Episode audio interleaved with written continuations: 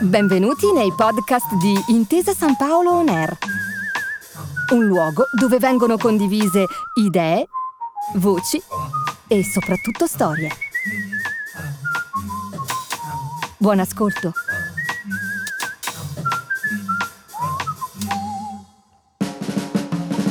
Grazie mille per essere qui. Questo è il primo episodio di Donne che contano ed è quindi giusto presentarsi. Mi chiamo Valeria Fioretta e tra le varie attività di cui mi sono occupata ci sono i podcast. Siedo qui in veste di autrice, ma ci tengo a precisare che non sono un economista né una consulente finanziaria. Negli anni ho avuto il privilegio di prendere confidenza con il denaro, di farmi domande e dialogare con persone competenti. Insomma, ho la fortuna di aver sviluppato un po' di consapevolezza, quella che cercherò di condividere in questi episodi. Ma soprattutto, come molti di voi, sono una piccola risparmiatrice nell'accezione più ampia e democratica del termine. Sono infatti una lavoratrice che genera un reddito, che in parte spendo per sopravvivere, per vivere, e in parte accantono, lasciandolo giacere in banca e talvolta investendolo con la speranza che generi altro reddito. Forse vi chiederete perché questa serie si chiama così. Il titolo è ispirato a un magnifico romanzo di Miriam Toews intitolato Donne che parlano. Per chi non l'ha letto, ecco una sinossi senza spoiler. Dopo una serie di gravi fatti, per la prima volta un gruppo composto da ragazze, adulte e anziane si raduna in un fienile per decidere collettivamente del proprio destino. Le opzioni che si prospettano dinanzi a loro sono tre e ciascuna viene analizzata e processata attraverso un confronto verbale. In sostanza, queste donne prendono decisioni grazie alle parole. Mi piace pensare che si possa fare la stessa cosa anche con i numeri. Donne che contano vuole essere un percorso educativo, guidato e ragionato nel mondo del denaro. Il suo obiettivo non è propriamente insegnare come far fruttare i propri soldi, anche perché quello è un altro lavoro. Donne che contano vuole piuttosto accompagnare chi ci ascolta a guardare il denaro con maggiore consapevolezza, senza temerlo o disprezzarlo, senza idolatrarlo o ignorarlo.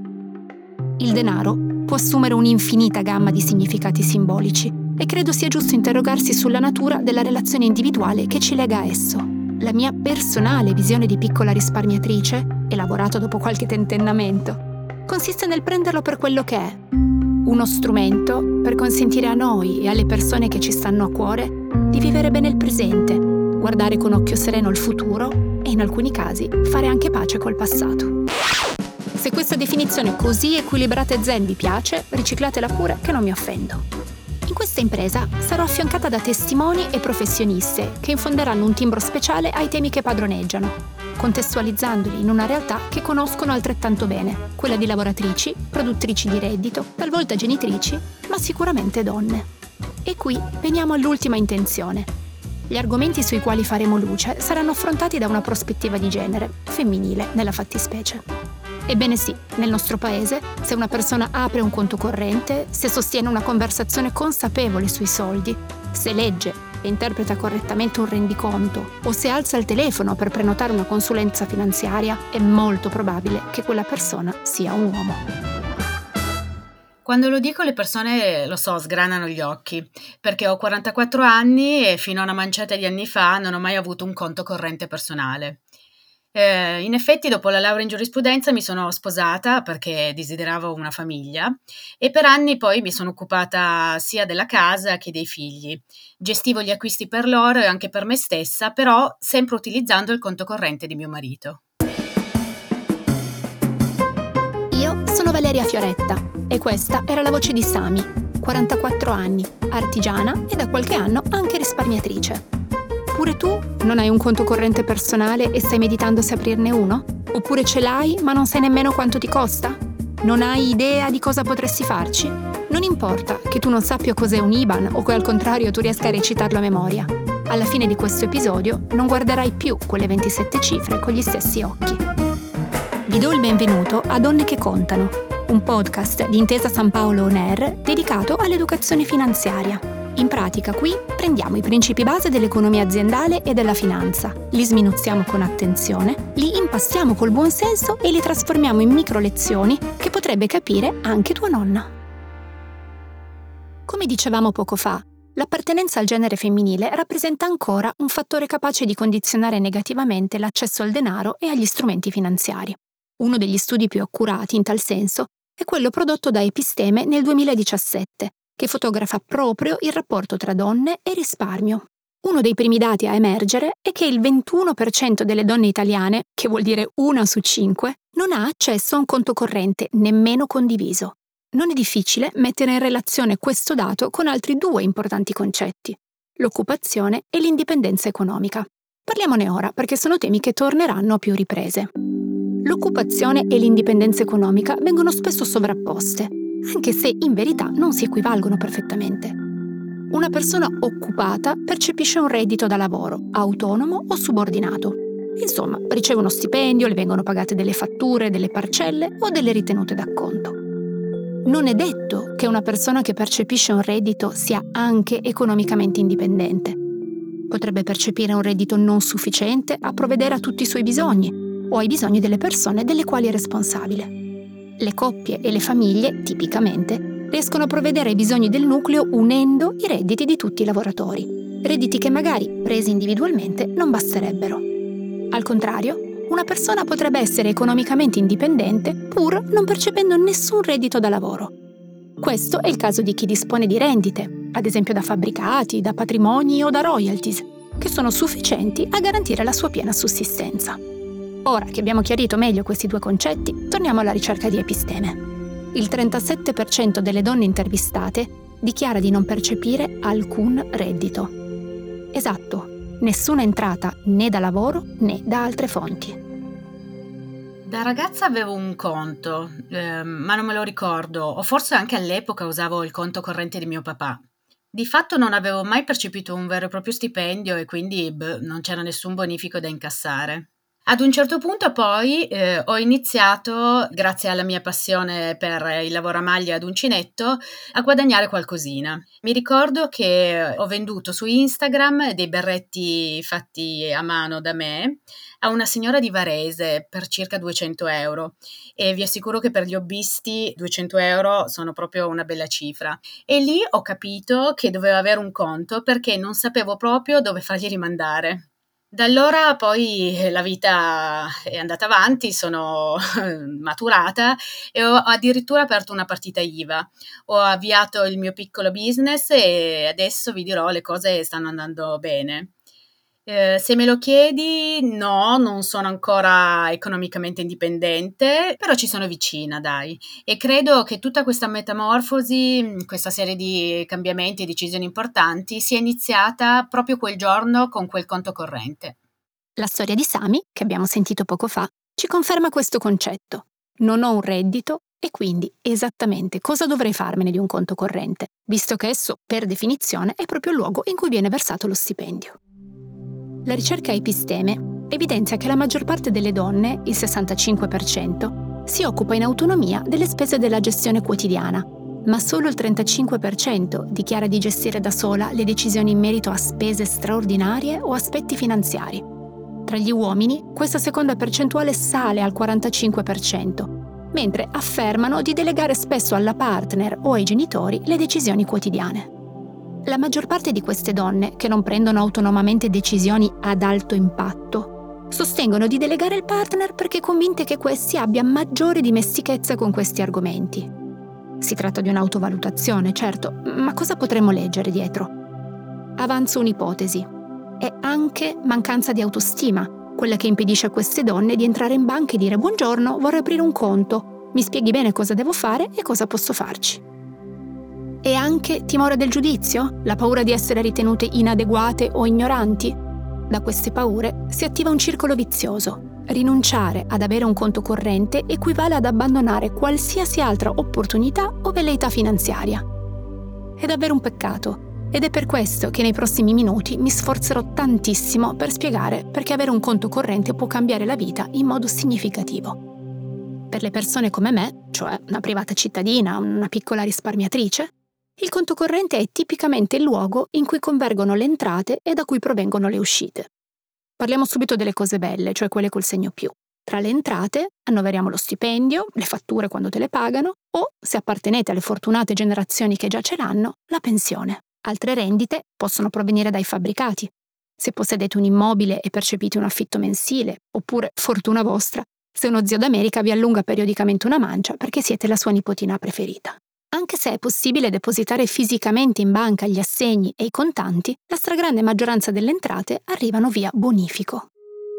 Passando invece al tema dolente delle uscite, il denaro può abbandonare il conto corrente in molti modi. Ecco qualche esempio. I bonifici, con cui paghiamo l'affitto o altre spese. I prelievi di contanti per le piccole necessità o le transazioni che facciamo con il bancomat e la carta di credito.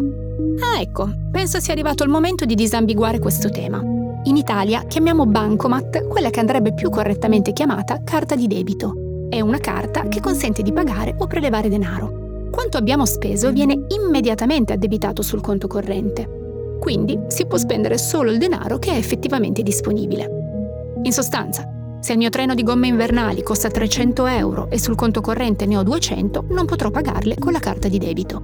Al contrario, la carta di credito ha un massimale di spesa che non coincide con il saldo del conto corrente. Questo significa che per tutto il mese potete effettuare pagamenti fino alla cifra mensile concordata con la banca e l'addebito arriverà il mese successivo per l'importo totale. Tornando all'esempio delle gomme invernali, pagherò questi 300 euro con carta di credito, anche se ne ho solo 200, perché so, con ragionevole sicurezza, che entro pochissimi giorni mi verrà accreditata la tredicesima. Quindi salderò questo mio piccolo debito prima che il mio conto vada in rosso. 320 dollari per una muta da sub! 787 dollari di biancheria intima! L'intimo è un diritto umano inalienabile. In questo tipo di calcoli era specializzata Becky Bloomwood, campionessa mondiale di strisciamento carta e di rinegoziazione massimali con la sua banca.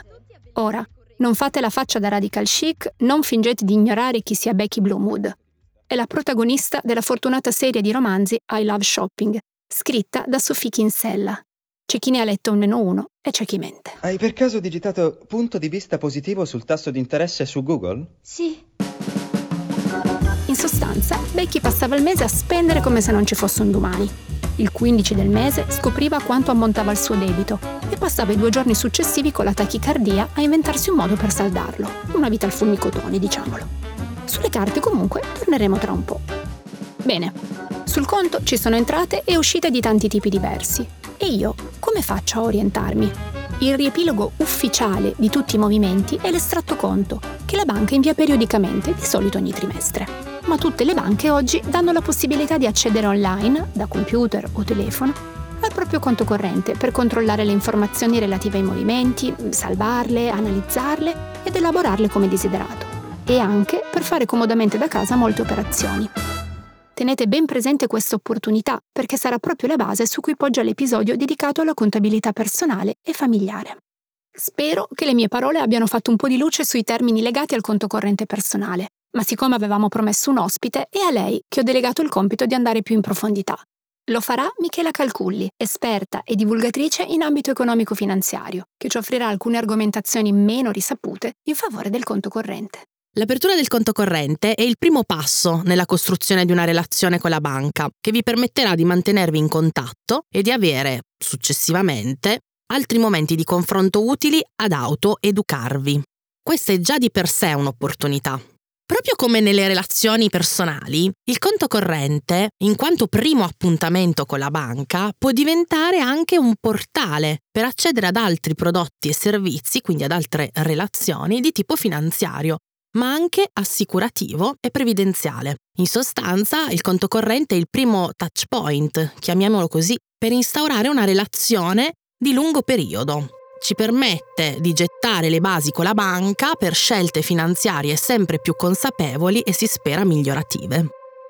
E questo è utile, soprattutto in Italia, paese di poeti, di artisti, di santi, di navigatori e, sentite un po', anche di risparmiatori.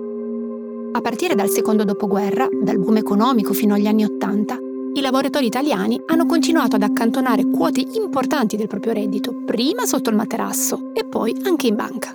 Di conseguenza, la giacenza media sui conti correnti italiani è decisamente più alta rispetto agli altri paesi europei.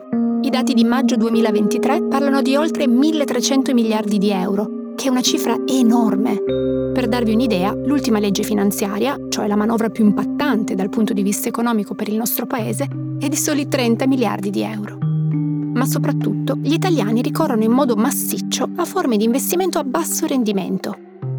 La ricerca Episteme, che abbiamo già citato a più riprese, ci dice che il conto deposito, uno strumento di risparmio molto tradizionale, è il prodotto finanziario più conosciuto e popolare tra le donne, che si precludono così la strada a soluzioni ben più redditizie. In sostanza, lo stile e l'approccio dei risparmiatori italiani non si sono adeguati al modo in cui è cambiata l'economia del nostro paese. A millennial e Gen Z toccheranno alcune sfide importanti, come ad esempio pensare alla previdenza complementare e convivere con un grado di indebitamento che sarà decisamente superiore a quello dei loro genitori. Tornando alle differenze generazionali, ci sono alcune abitudini di consumo e di spesa che si sono diffuse capillarmente negli ultimi anni. Mi riferisco alle carte di pagamento, ormai sdoganatissime tra i più giovani, ma nei confronti delle quali esiste ancora una certa diffidenza. La verità è che non è indispensabile possederle, ma non averle può precludere alcune esperienze. In particolare, i servizi che prevedono un deposito cauzionale, i noleggi auto per esempio, richiedono praticamente sempre una carta di credito. Se non prevediamo di noleggiare un'auto, la carta di debito potrebbe essere sufficiente. Infine, non tutte le carte di debito consentono di effettuare acquisti online. Anche in questo caso dipende dal circuito a cui è legata la carta. Anche se Donne che contano è un podcast pensato per un pubblico adulto, cercheremo di inserire alcuni suggerimenti e contenuti per portare i temi finanziari all'attenzione delle nuove generazioni. Millennial, Gen Z e perché no anche la Gen Alpha, cioè i ragazzini nati dopo il 2010.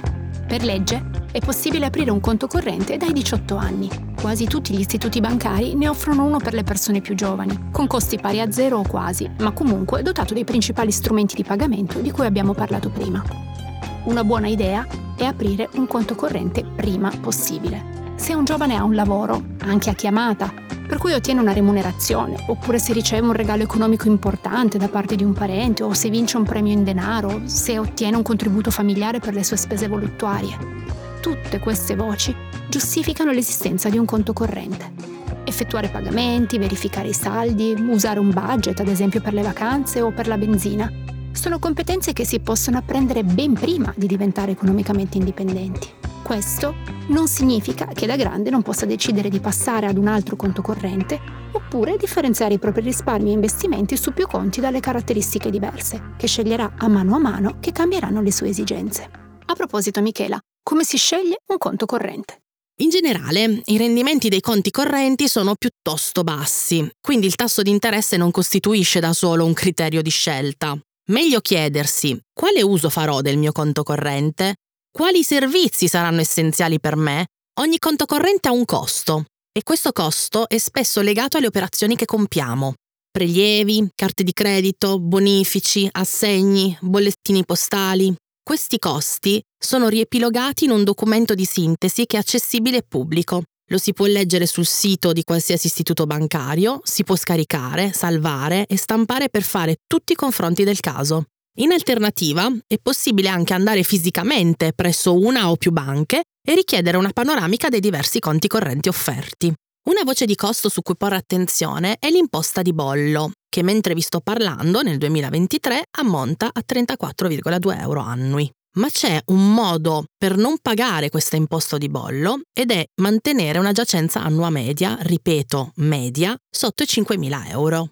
Non è una soglia difficile da rispettare, anzi, il mio suggerimento è considerare il conto corrente come la fonte da cui attingere per le spese quotidiane e ricorrenti, perché il conto rimane uno strumento primario e indispensabile per la vita finanziaria di chiunque, ma non è propriamente un modo per far fruttare i nostri risparmi. Questi risparmi, infatti, andrebbero collocati altrove, in soluzioni che potrebbero fornire interessi più consistenti. Ma visto che c'è una puntata dedicata all'investimento, mi fermo qui con questo mini spoiler. In sostanza, adesso sappiamo a cosa serve un conto corrente, perché averlo, come sceglierlo e come conoscerne i costi.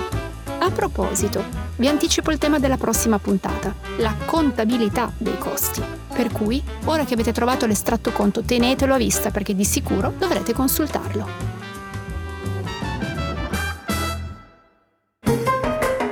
Donne che contano è un podcast di Intesa San Paolo On Air. Testi e voce narrante di Valeria Fioretta. Registrazione, montaggio e sound design di Rossella Pivanti. Si ringraziano Samantha Sottile Monterisi e Michela Calculli per le loro preziose testimonianze.